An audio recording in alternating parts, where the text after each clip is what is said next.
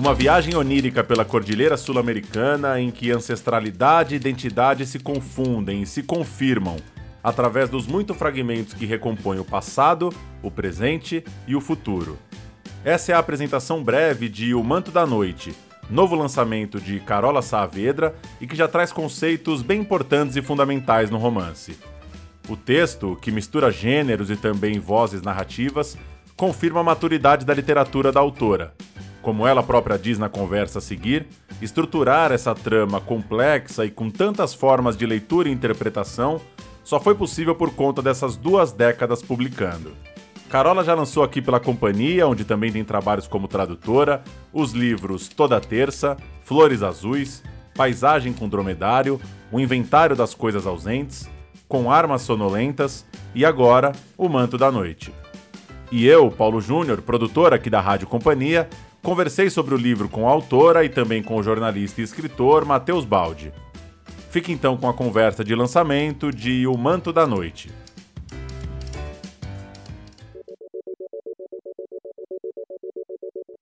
Então estamos numa chamada à distância com Carola Saavedra. Tudo bem, Carola?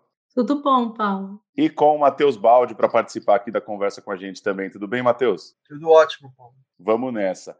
Carola, queria começar trazendo o que me chamou mais atenção desde o começo da leitura, que é esse esse passeio por tantas personagens, por tantas vozes narradoras. O próprio texto da Orelha, da Julie Trudois, já começa com isso, né? É, ela começa já com essa frase: aqui a cordilheira é gente. O texto da Natália Borges Polesso, na contracapa, também trata disso, né? Começa dizendo assim: é preciso confiar nas vozes que nos guiam e que guiam as personagens pelas veredas dessa ficção.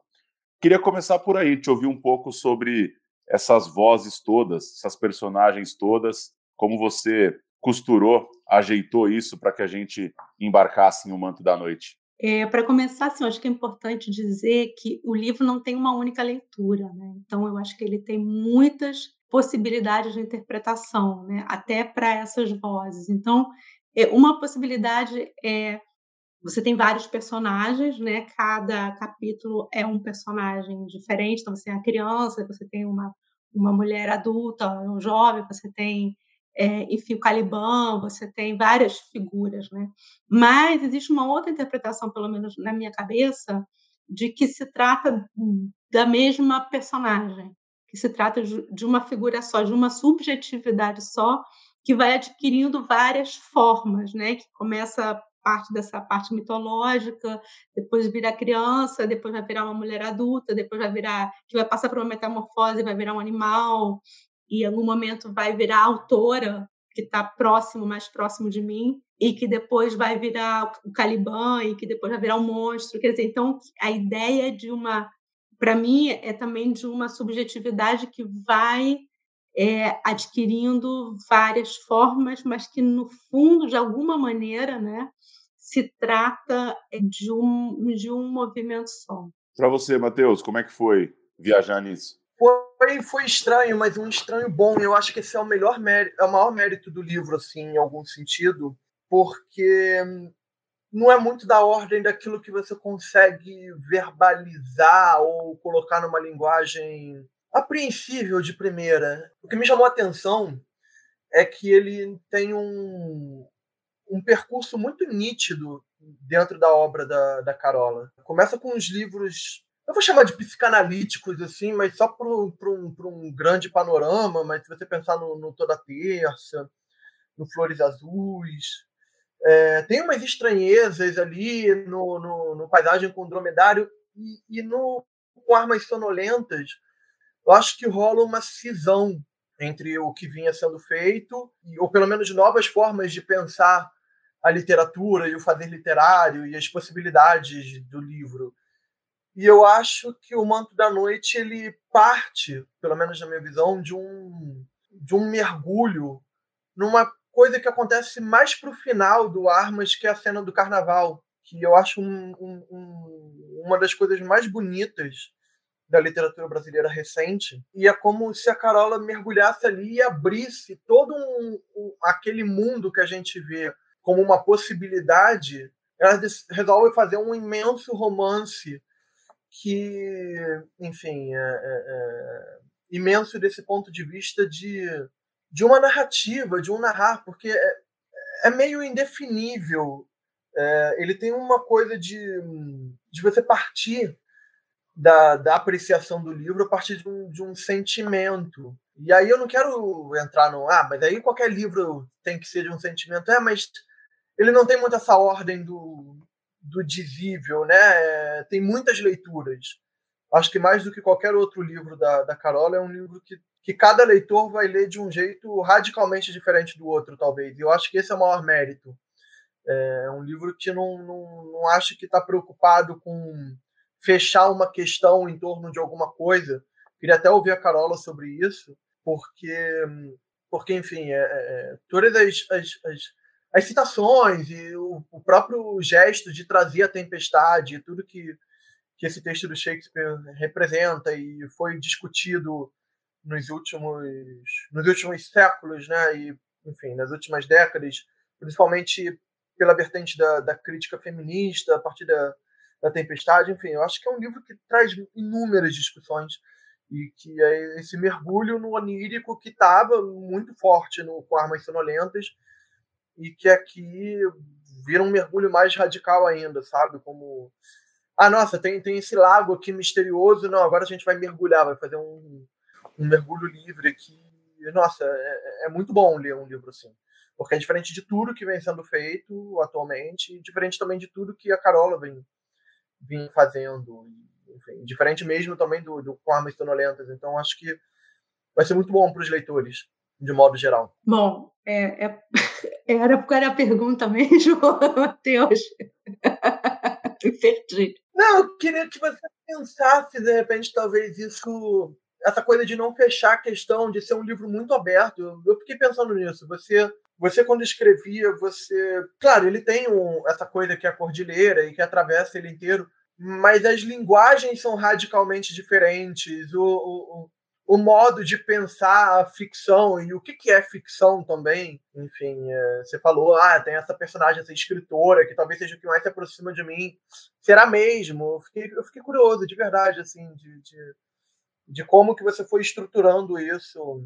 Não sei, eu não quero usar o termo anárquico porque é zero anárquico nesse sentido. Ele, ele não é, não é simplesmente chegar e, e, escrever qualquer coisa, mas tem ali um, um, um caldeirão pulsando, assim, sabe? de mil referências e mil coisas. Enfim, eu queria te ouvir sobre essa construção, porque é realmente diferente do que a gente lê de literatura brasileira contemporânea. Assim, não vejo muitos livros indo por esse por esse caminho. É, bom, ele tem uma coisa assim que eu, eu venho trabalhando, né, estudando todas as questões do pensamento indígena. Na realidade, eu venho de, de duas, de duas linhas de pensamento muito separadas, mas que no fundo elas se juntam em alguns momentos, que é o pensamento indígena e a psicanálise. Né? Eu acho que eu cheguei até a comentar com você, Matheus, que eu estou fazendo a formação lacaniana, né? E eu venho de, de 14 anos de análise, né? Então eu, eu venho de uma experiência muito intensa da análise. Por outro lado, eu venho também desde antes do Arma com as minhas pesquisas relacionadas ao, ao pensamento indígena, que passa por as minhas questões de identidade, né? Pela minha aquela coisa da busca que eu, eu falo disso no mundo desdobrável, né? Dessa busca na família, dessa busca da origem indígena negada, de que não é falado, de que ninguém quer saber e dessa dessa, digamos assim, é, quase dessa dessa mulher na família que, que não foi falada. E, e sempre me, me, interessou muito, porque eu acho que. E aí vem a questão pessoal, né? Que é um pessoal muito, muito é, coletivo, no meu caso. Né? Seja a questão indígena, seja a questão é, afro-brasileira, seja a questão, enfim, da, da, origem do continente, porque a gente, é, eu acho que a questão pós-colonial é muito importante no livro, é, em vários sentidos, inclusive por isso o, o, a tempestade, enfim, o Caliban e outros aspectos, mas assim, para mim o livro tem uma espinha dorsal junto com a cordilheira, que é uma busca da identidade, né? Uma busca assim, que, quem somos nós como país e também como continente, se a gente negou, ignorou é, grande parte dessa dessa origem, né? Então, então é uma coisa assim tem um personagem que está ali fazendo uma busca que é a busca da ilha, né, mais ao sul, e essa ilha que aparece como uma espécie de utopia, de, de algo que pode se alcançar, que não está nem no passado nem no futuro, é, de um passado irrecuperável, de um futuro inalcançável. Né? Então, tem esse, essa espécie de leitmotiv, né? que é a, é a busca dessa, dessa ilha. Então, assim, para mim, ele, ele tem essa, essa espinha dorsal, mas, do outro lado, como você falou, eu acho que, que é bem isso. A minha sensação, até agora, das primeiras leituras, é que o livro chega de uma forma completamente diferente para cada, cada leitor, e eu tenho a sensação que, que eu escrevi, cada leitor me devolve um livro completamente diferente, mas de uma forma muito radical, muito mais do que foi o Armas, do que foram os meus outros livros, né? É que eu tenho quase a sensação que eu estou falando de livros diferentes. Se eu botar os textos juntos, você, quem não conhece o livro, vai falar realmente são, são livros diferentes. Então, eu acho que tem muito a ver isso que você que você disse, né? que ele tem uma, um, uma possibilidade de se desdobrar é, grande dependendo do, do olhar né, de cada um, da interpretação. E eu acho que tem talvez a ver com o fato, Matheus, que foi um livro que eu não sei exatamente o que eu escrevi. Para ser muito sincera, assim, há, há algo nele que me foge, que me escapa. Então, assim, talvez tenha a ver com a forma, as, as é, o método de criação do livro tem a ver com as minha, essa minha meu mergulho nessas questões é, indígenas, né? então muito ligado à questão do sonho, do transe. Então ele tem uma coisa assim, um aspecto, aí se eu vou trazer da psicanálise do inconsciente, né, que eu já tinha feito no no Armas, mas de uma forma menos radical, e eu concordo totalmente quando eu acho muito bonito quando você fala, né, que é como se entrasse ali naquela cena do carnaval e saísse pelo outro, de um outro lado, né? Entrou ali num buraco e saiu lá do outro lado e sabe-se lá o que tem do outro lado. E é meio isso, eu também vejo assim como uma, uma radicalização do que eu tinha feito no Armas. Então, é, tem, eu, talvez eu possa usar uma frase que eu usei para o Armas e eu repito nesse sentido de que eu não sei o livro, o livro é que me sabe, né? Então essa é, essa visão que, que eu não tenho um controle e eu não sei tudo do livro e ele vai agora que está sendo assim uma, uma experiência muito muito bonita muito interessante de do que vem de retorno é porque cada retorno me traz uma espécie de, de surpresa talvez porque eu, eu não tenho apesar de ter toda essa construção que eu falei agora eu não tenho um controle completo do livro aliás eu controlo eu tenho um controle uma visão eu mesma bastante diminuída é, do que o livro pode dizer, é a minha sensação. É como se o livro me escapa, sabe? Você acha que dá para dizer que talvez seja um livro inconsciente? Ele não é inconsciente no sentido assim, porque ele tem um, uma lógica. Ele tem essa coisa que eu sempre faço da, das da máquina que eu estou montando, né? Mas há uma máquina que eu estou montando, mas é como se eu estivesse montando uma máquina sem saber que peças são essas realmente. Então, eu estou montando uma máquina, mas eu não sei como essa engrenagem está funcionando direito. Eu sei que ela funciona, mas eu não sei exatamente se você falar como funciona essa engrenagem, como você montou a máquina, dizer, não sei. É, eu acho que esse é o maior mérito dele. Eu acho que esse é o maior mérito dele. É, e é tão difícil de fazer, porque, assim, às vezes a gente pega livro, não é nem a questão de ah, fluxo de consciência, não é isso, mas que tem uma, talvez uma elaboração de alguma coisa mais onírica e você vê que a pessoa está querendo dar um, um, uma ordem para aquilo, para estruturar esse, aquele onírico, e eu acho que aqui ele vai num, ele flui tanto que é isso. Eu acho que cada leitor vai, vai encontrar uma ordem diferente para esse, esse livro e para o que você fez, e que provavelmente vai ser muito diferente do que você pode intuir assim de, de saber sobre ele, o que você chega a saber sobre ele. Sim, e acho que tem também uma coisa que eu acho importante nesse, nesse, nisso que você falou, é porque eu acho que esse livro só foi possível porque eu tenho muita experiência. Né? Tipo, daqui a pouco são 20 anos do meu primeiro livro, né? Senão são 20 anos escrevendo, publicando. Então, assim, há uma coisa que é um domínio da técnica, que nesses 20 anos eu, eu tenho. Então, eu acho que é um livro que eu não teria conseguido escrever no início da minha carreira como escritora. Então, eu acho que eu precisei ter um domínio já muito assim, tipo, incorporado em mim da técnica para poder dar esse salto. Eu acho que sem, sem esse domínio da técnica, o salto tinha caído no abismo, sabe? Então, para poder dar o salto e chegar do outro lado, para mim, pelo menos, foi essencial o domínio da técnica, que de alguma forma eu sei o que eu estou fazendo e porque eu sei o que eu estou fazendo, eu posso pular, dar um salto para um lugar que eu não sei o, o que é, né? Mas eu, eu acho que eu quero bater nessa tecla porque é muito importante, porque não se trata de sair desvairadamente dois divanas é, jogando qualquer coisa. Né? E aí eu acho que, que, que a questão da técnica é, é importante bater na tecla para dizer, não, é possível porque tem 20 anos de escrita. Eu acho isso super importante, isso que você falou. É... E aí, duas coisas. Um, você, você queria ter escrito esse livro antes ou ele surgiu para você agora. Assim, e a outra coisa que eu, eu lembro que quando Armas saiu, você comentou que, que, tinha, que tinha tido um processo de encontrar aquelas vozes e que não estava funcionando direito. Aí você reescreveu algumas partes. Nesse teve muito de, de um trabalho de reescrita no Manto da Noite, teve um, um, uma, uma, um voltar ao texto e reescrever e encontrar a melhor voz, ou as partes foram saindo de uma maneira mais orgânica, talvez por esse por esse por essa experiência que você disse, não sei. Bom, se eu queria ter escrito esse livro antes, não porque eu não tinha a menor ideia que esse livro era possível. Tipo, se alguém falasse para mim na época do inventário e falasse assim, olha, você vai escrever esse livro, eu, ia rir, eu ia falar, é a menor chance de eu escrever esse livro, menor chance. Eu saberia nem como começar. Né?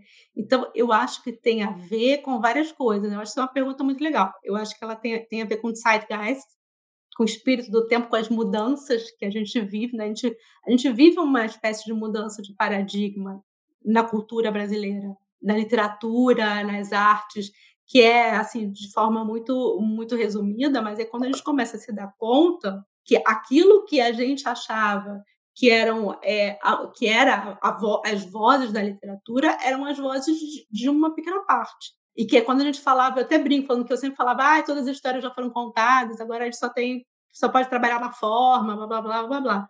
Então assim isso era um, uma coisa uma frase que eu mesma falei muitas vezes né porque não se não se não se discutia não se questionava isso. E de repente o que a gente se deu conta né que na realidade a maior parte das histórias não foi contada. Na realidade, o que foi contado foi uma história, né? Uma história de pensar de homens heterossexuais, brancos, em grandes centros urbanos. Essa é, é, é a principal história, né? Contada ali. É quando você começa a olhar mais indígenas, é, negros, mulheres, etc., LGBT, blá, blá, blá, você vai, vai colocar tudo isso ali.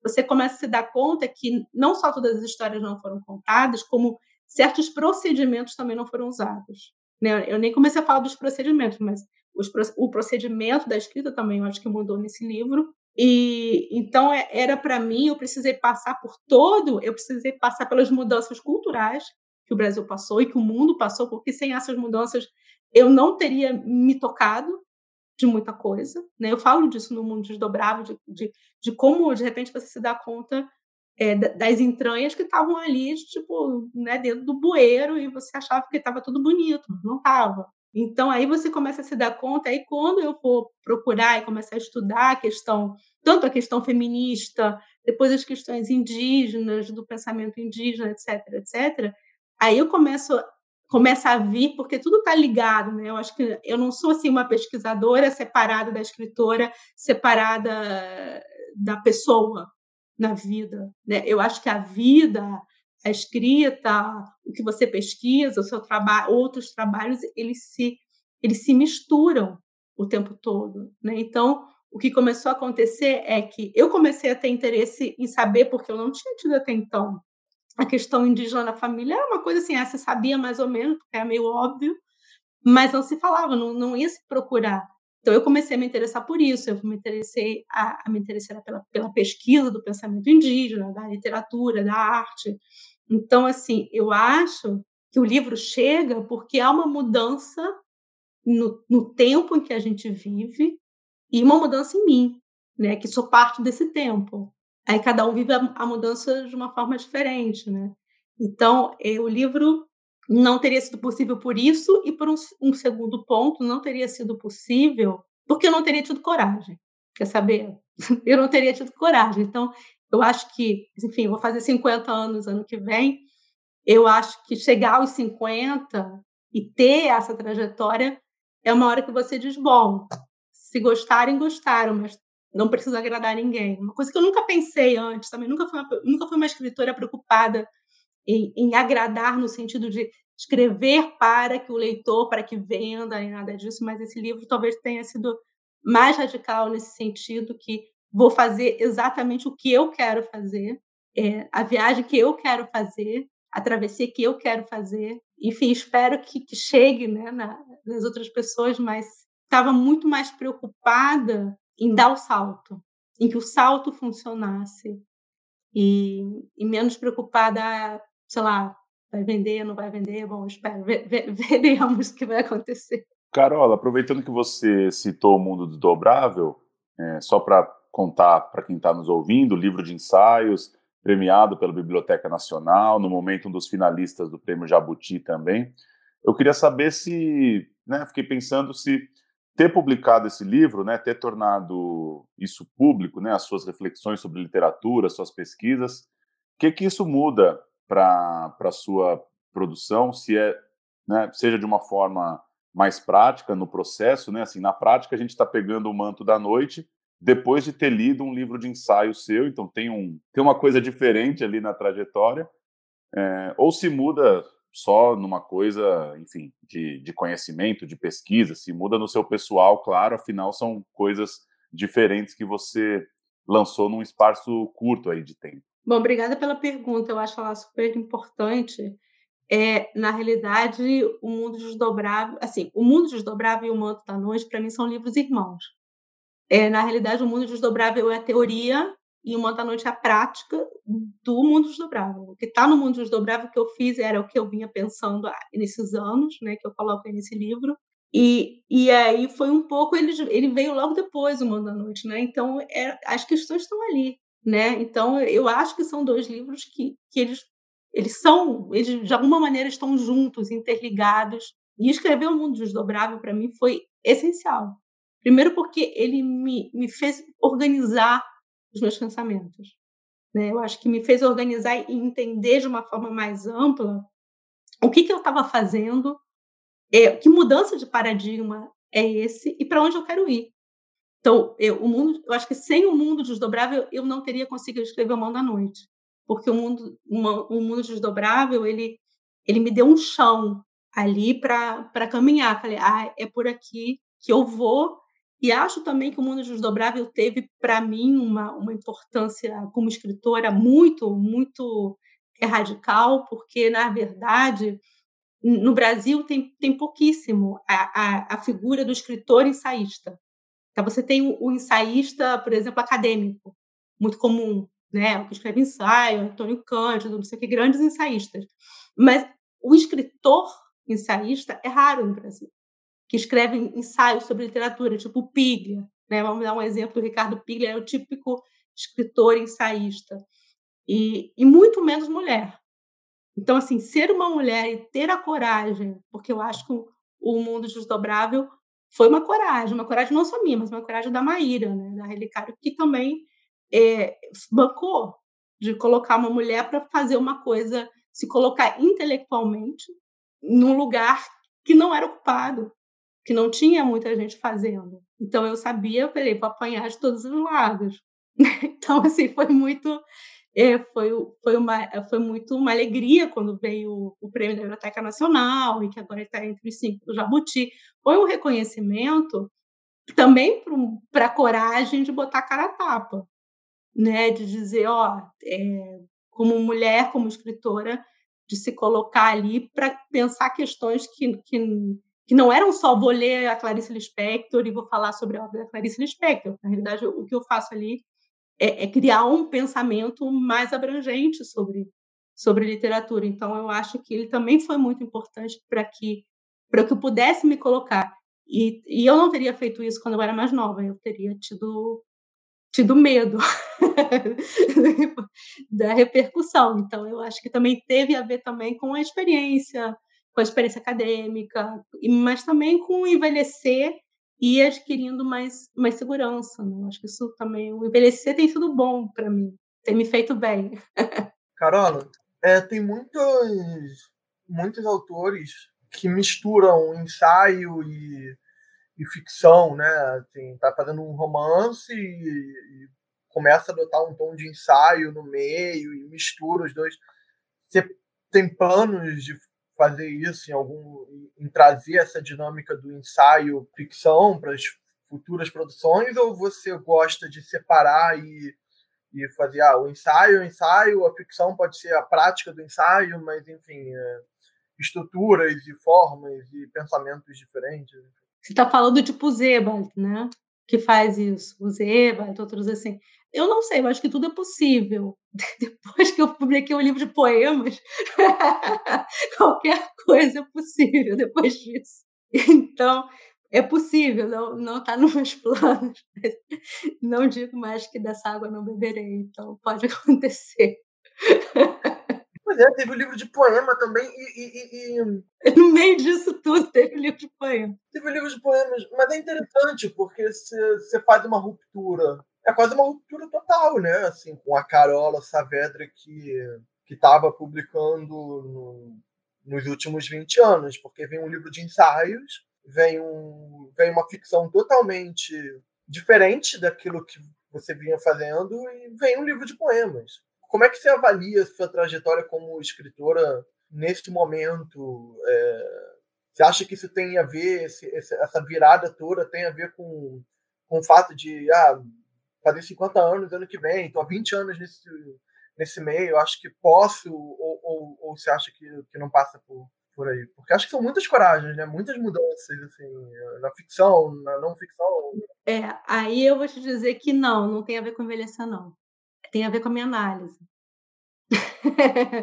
tem a ver com a minha análise. O que acontece é que eu tenho 14 anos de análise. E essa análise, à medida que ela foi se aproximando de, de um fim, é, ela, o que ela fez, por exemplo, isso é uma coisa muito interessante. Quando eu comecei a, a escrever, eu me lembro que eu estava muito deprimida, era muito deprimida, melancólica, e comecei a fazer análise na época do, em 2008, né, na época do, do Flores Azuis. E aí, uma vez conversando com o Sérgio Santana, eu contei para ele que eu tinha, tá, ia fazer análise.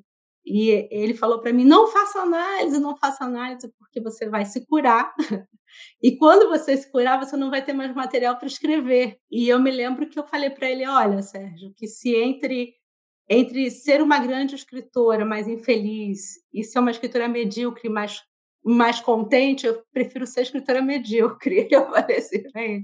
se essa é a minha escolha, né? Mas a realidade, assim, é ao contrário do que o Sérgio pensava, pelo menos naquele momento, né? É, eu não acho que, que a, é, ter me livrado é, dessas, dessa rodinha do hamster, que é a neurose, me tirou a criatividade. Eu acho que o que ela fez foi justamente o contrário, ela criou uma explosão. Então, antes eu achava assim, ah, eu sou uma romancista, nem, nem conta eu escrevi, então eu sou uma romancista e vou morrer romancista, fazendo romancista até, sendo romancista até, os, enfim, até o amargo fim. Então, acho que que o que a, a, análise fez foi me tirar da, da rodinha do hamster que eu estava e me jogar para qualquer, qualquer coisa. Então, assim, é como se qualquer coisa se torna possível. Qualquer coisa não, né? Que também eu não virei outra pessoa. É, eu acho que eu continuo, continuo tendo uma linha ali desde do, do, do livro de contos e do Toda Terça, uma trajetória, não, não acho que, que eu realmente virei outra pessoa, mas eu acho que eu me tornei uma pessoa criativamente mais livre, né? E com desejos de, de fazer outras coisas e também com menos medo de errar.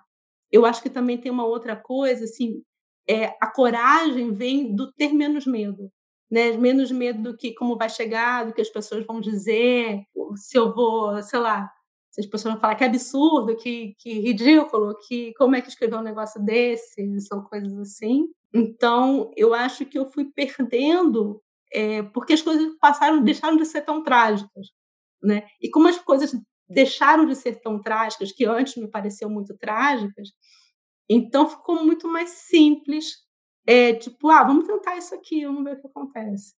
Né? Então, eu acho que teve esse efeito que é um efeito da análise. Queria voltar um pouco numa coisa que você já trouxe, Carola, dessa, dessa retomada de pensar em ancestralidade, de pensar em né, caminhos na família, e acho que principalmente numa, numa ideia que é né, muito atual, muito urgente, de como a diversidade nas formas de enxergar a nossa presença, nosso passado, como como essa diversidade é fundamental para a gente pensar novos rumos, né? A tantas questões do planeta, da sociedade. Você já falou um pouco de em termos gerais, mas queria saber, né? Pensando um pouco mais, esse Brasil segundo semestre de 2022, esse mundo segundo semestre de 2022, como que você vê dentro de né, todo esse panorama que você deu da sua trajetória como escritora, desses anos todos, o manto da noite e a presença dessas questões de forma né, muito, muito forte, muito marcada. Chegar nesse momento, assim, né, porque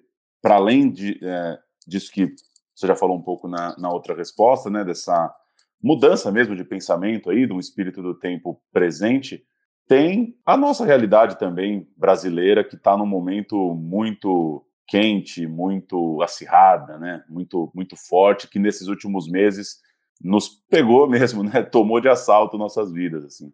Pois é. Bom, eu tenho a sensação que agora, pelo menos, está dando um respiro, né? Porque até então vinha na montanha-russa, né? Tipo, eu acordava de manhã, assim, e tinha medo de abrir as notícias. Tipo, o que aconteceu hoje? Então, é aquela sensação, assim, de, de uma espécie de quase de uma falta de ar todos os dias para dizer o, o que aconteceu hoje, né? Nos últimos quatro anos, né? Que foi assim, tipo, é, com tudo, com pandemia, com, com tudo que aconteceu.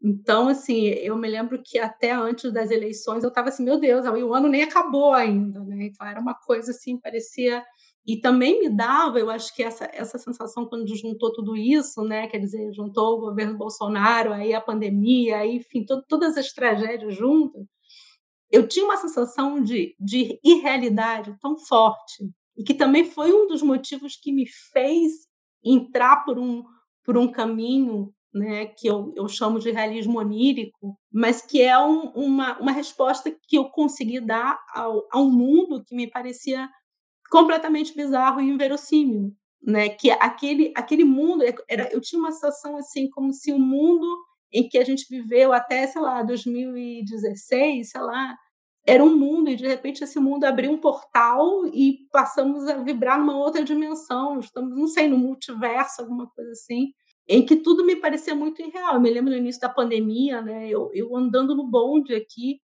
na Alemanha e as pessoas com a máscara, né? E naquele início você se imagina assim que que é completamente a, a imagem da distopia, né? Então tem um vírus e você pode morrer e você não sabe o que você vai o que vai acontecer, as pessoas, sabe, as pessoas morrendo. Então é uma coisa assim muito assustadora e que foi também o que me fez pensar tanto no mundo desdobrável quanto no mundo da noite, que era assim a pergunta que eu me fazia era como narrar essa realidade que parece tão irreal, que parece tão inverossímil, que parece tão distópica de, de alguma maneira. Né? Então, a, a, resposta que eu, que eu trago no, no, no Manto da Noite é um, é um movimento assim de uma porque as pessoas falam assim ah isso daqui é realismo mágico não ah isso daqui é literatura fantástica não o que eu quero dizer com realismo onírico né eu quero dizer assim eu não estou me afastando da realidade quando eu narro, por exemplo, um livro, porque esse livro não tem nada, praticamente nada na vigília,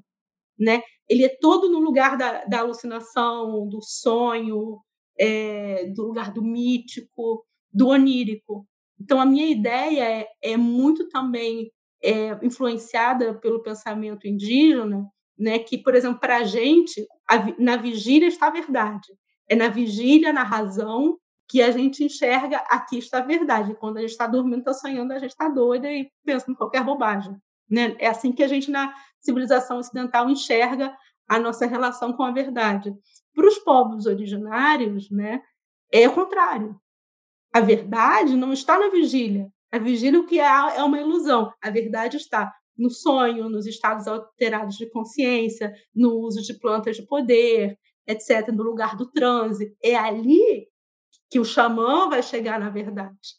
é ali que ele vai entender o que está acontecendo por trás da ilusão da vigília, né? E curiosamente não é tão diferente da psicanálise, né? Que de uma outra maneira completamente diferente, né?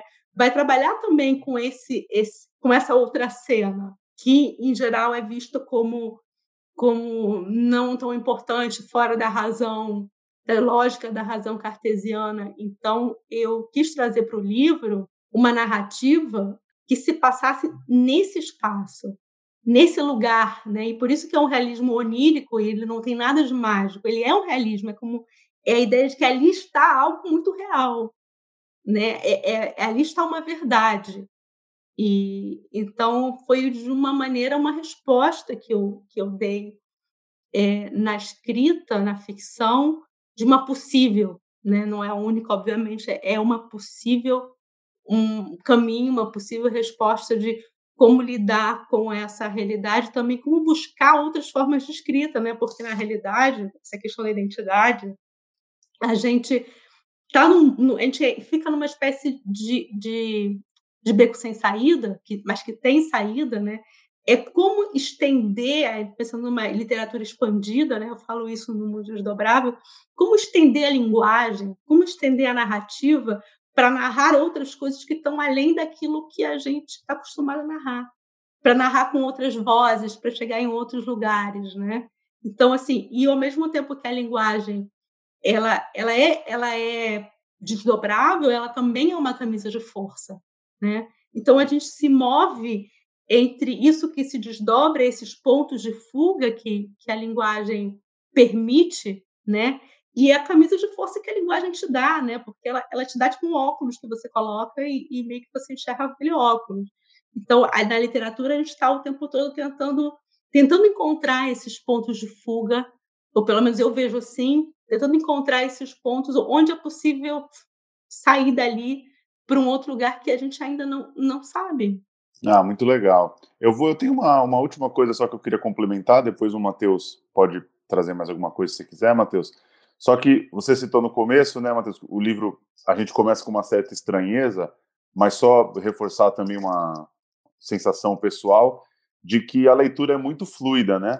Não é a estranheza que, que vez ou outra faz você querer, por exemplo, é, dar um respiro no meio, deixar de lado um pouquinho, ou se perder no meio e isso se tornar um incômodo. Eu acho que é uma estranheza boa que não tira a fluidez, não é a, é, não, queria falar a palavra difícil, porque, né? O que, que, é, que, que é fácil o que, que é difícil numa leitura, mas enfim, não é a estranheza que torna um livro difícil. É uma leitura muito gostosa, muito fluida, assim, a gente embarca legal. Que bom, eu fico, fico se só comentar que eu fico feliz, até porque é, eu, quer, eu queria, assim, para mim é muito importante escrever uma literatura que seja, em termos de linguagem, acessível, né? que ela tenha um, uma questão de uma, de uma sedução. Então, no fundo, no fundo, o que eu queria sempre é trazer para essa estranheza, mas de uma forma mais sedutora, né? Que justamente que a pessoa leia e vá ali, que mesmo que ela não, não, não entenda tudo, porque eu acho que esse é um outro ponto, né? Que as pessoas muitas vezes falam para mim, ai, mas não entendi. E aí eu falo, eu também não, eu também não entendi tudo.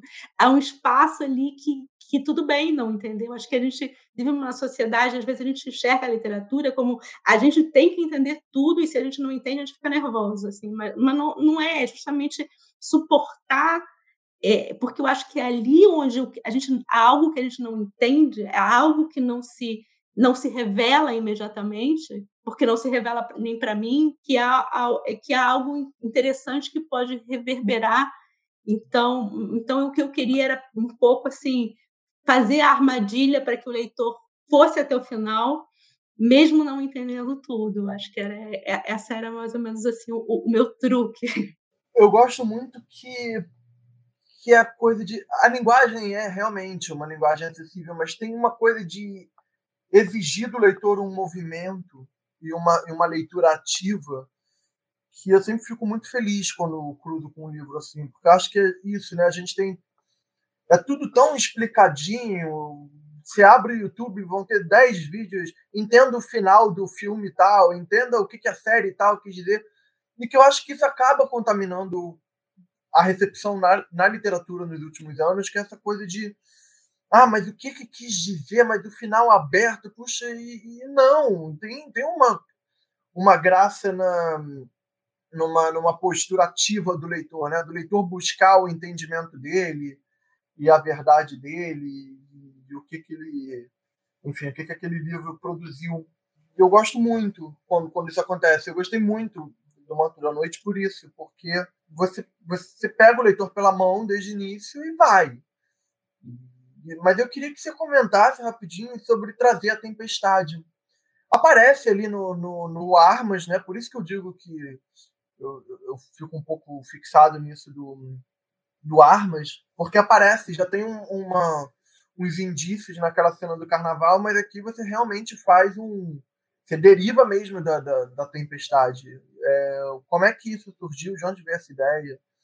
De onde veio essa, essa, essa possibilidade? A Tempestade, bom, a Tempestade é a peça do Shakespeare que eu mais gosto, amo. E quando eu estava fazendo doutorado na UERJ, eu fiz uma matéria sobre Shakespeare. E a gente leu várias peças e eu fiquei louca com a Tempestade e fiz um trabalho de, mais, sei lá, umas 20 páginas, 30 páginas sobre a Tempestade.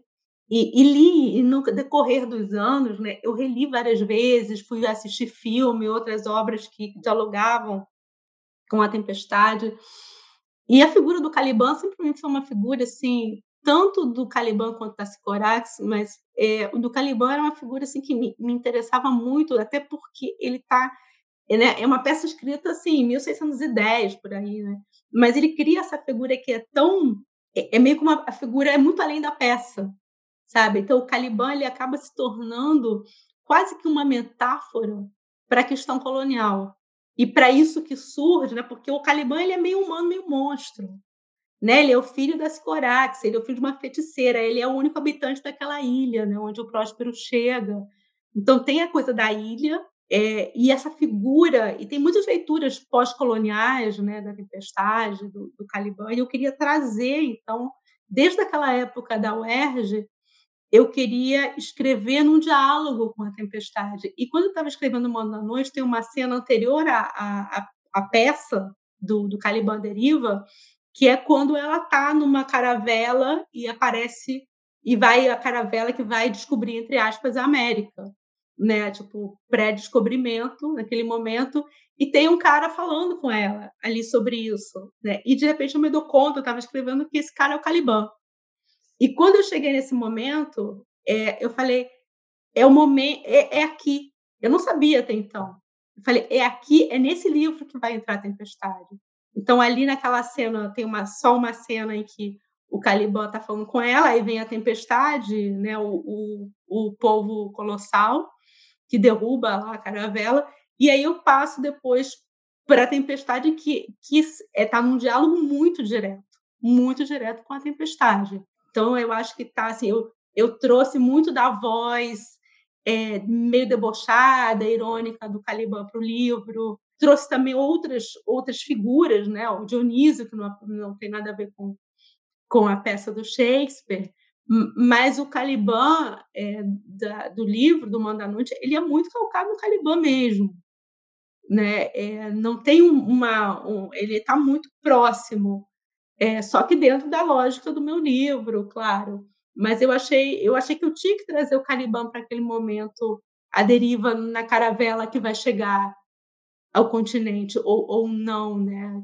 Porque o Caliban também está em busca da ilha. Então, no fundo, o Caliban, para mim, ele é uma metamorfose dessa figura que começa criança e que está atravessando a cordilheira em busca dessa ilha e que depois vai virar o Caliban que está em busca da ilha. Então, o que o que liga todos esses personagens como se fosse uma única um único espírito é o que está além de um eu do único eu né como se fosse um espírito que fosse se transformando e adquirindo outras personalidades é o desejo. A, é, a linha de desejo é uma única linha que é a linha dessa dessa busca dessa dessa ilha que, que enfim que pode ser qualquer coisa. Boa. Então é isso gente. Carola boa Sorte, boa jornada aí nos lançamentos, nas repercussões, nas devolutivas de leitores. A gente se fala numa próxima. Valeu. Até a próxima. Obrigada. Valeu, Matheus. Até mais. Valeu. Foi ótimo.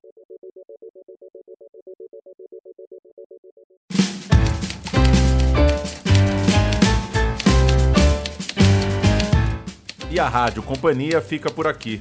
Envie suas críticas e sugestões para rádio@companhiadasletras.com.br. Até semana que vem. Tchau.